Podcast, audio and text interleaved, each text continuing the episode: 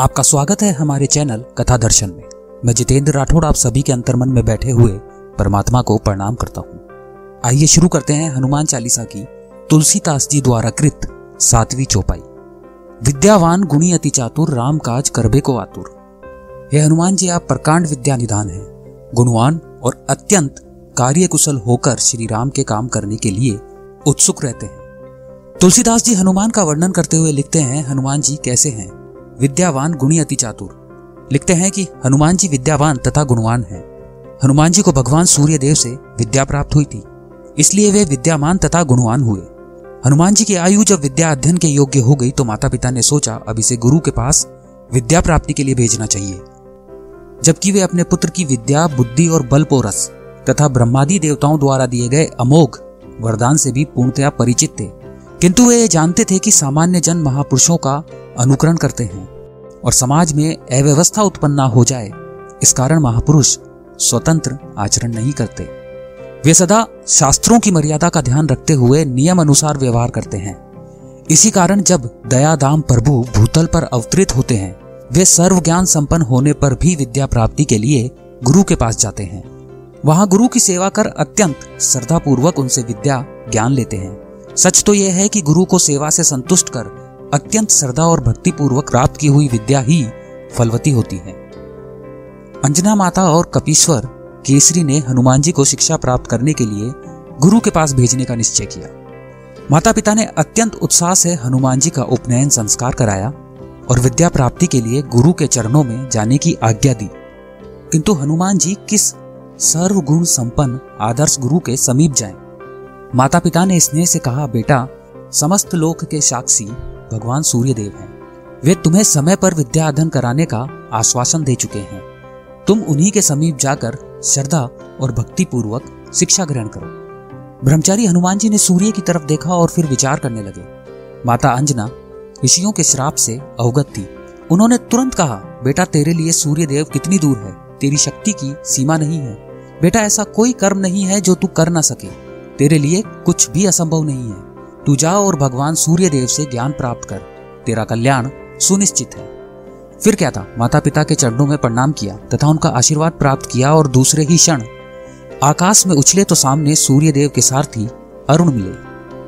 हनुमान जी ने पिता का नाम लेकर अपना परिचय दिया, तथा अत्यंत श्रद्धा पूर्वक उन्होंने सूर्य देव के चरणों में प्रणाम किया। सरलता की मूर्ति विनर्म पवन कुमार को खड़े देखकर सूर्यदेव ने पूछा, बेटा, यहाँ कैसे? हनुमान जी ने अत्यंत नर्म वाणी में उत्तर दिया, प्रभु, मेरा उपनयन संस्कार हो जाने पर माता ने मुझे आपके चरणों में विद्या अध्ययन करने के लिए भेजा है। आप कृपा पूर्वक मुझे विद्यादान प्रदान करने की कृपा करें। आदित्य बोले, बेटा, देख लो, बड़ी विचित्र स्थिति है। मुझे दिन रात बिना रुके रथ पर दौड़ते रहना पड़ता है। ये अरुण जी रथ का वेग कम करना नहीं जानते। ये भूख, प्यास और नींद को त्याग कर निरंतर रूप से रथ हाँकते ही रहते हैं। रथ से उतरना भी मेरे लिए संभव नहीं है। ऐसी दशा में मैं तुम्हें शास्त्र का अध्ययन कैसे कराऊँगा? तुम ही सोचकर कहो क्या किया जाए। तुम्हारे जैसे बालक को शिष्य के रूप में स्वीकार करने से मुझे प्रसन्नता होगी। भगवान दिवाकर ने टालने का प्रयत्न किया। किंतु हनुमान जी को इसमें किसी भी प्रकार की कठिनाई की कल्पना भी नहीं हुई। उन्होंने उसी विनम्रता से कहा, प्रभु वेग पूर्वक रथ चलने से मेरे अध्ययन में क्या बाधा पड़ेगी?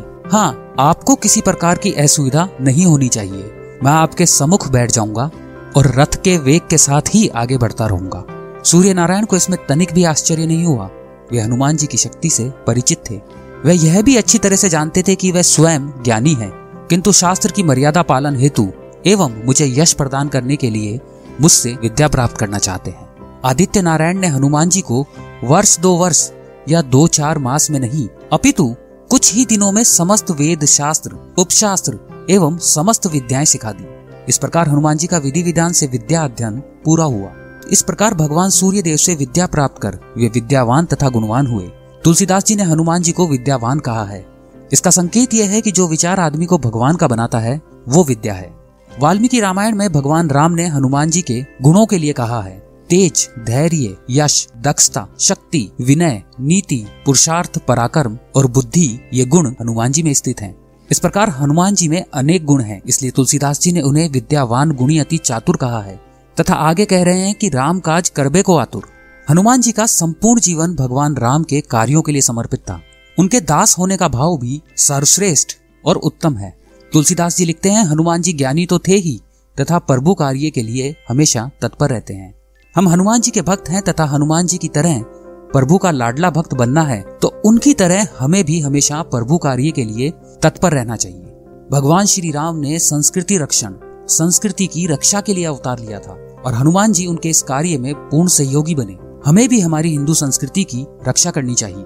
हनुमान चालीसा के आठवीं चौपाई में श्री तुलसीदास जी लिखते हैं, कैसे हनुमान जी श्री राम के चरित्र सुनने का आनंद रस लेते हैं। आगे के क्रमांक में उसका वर्णन है। कमेंट बॉक्स में जय श्री राम लिखकर हमारा उत्साह बढ़ाइए। आपको हनुमान चालीसा का ये क्रमांक अच्छा लगा तो इसे लाइक करें। अपने दोस्तों और परिवार के साथ इसे शेयर करें। ऐसे रोचक क्रमांक आपको आगे भी सुनने को मिलते रहें। इसके लिए हमारे चैनल को अभी सब्सक्राइब करें।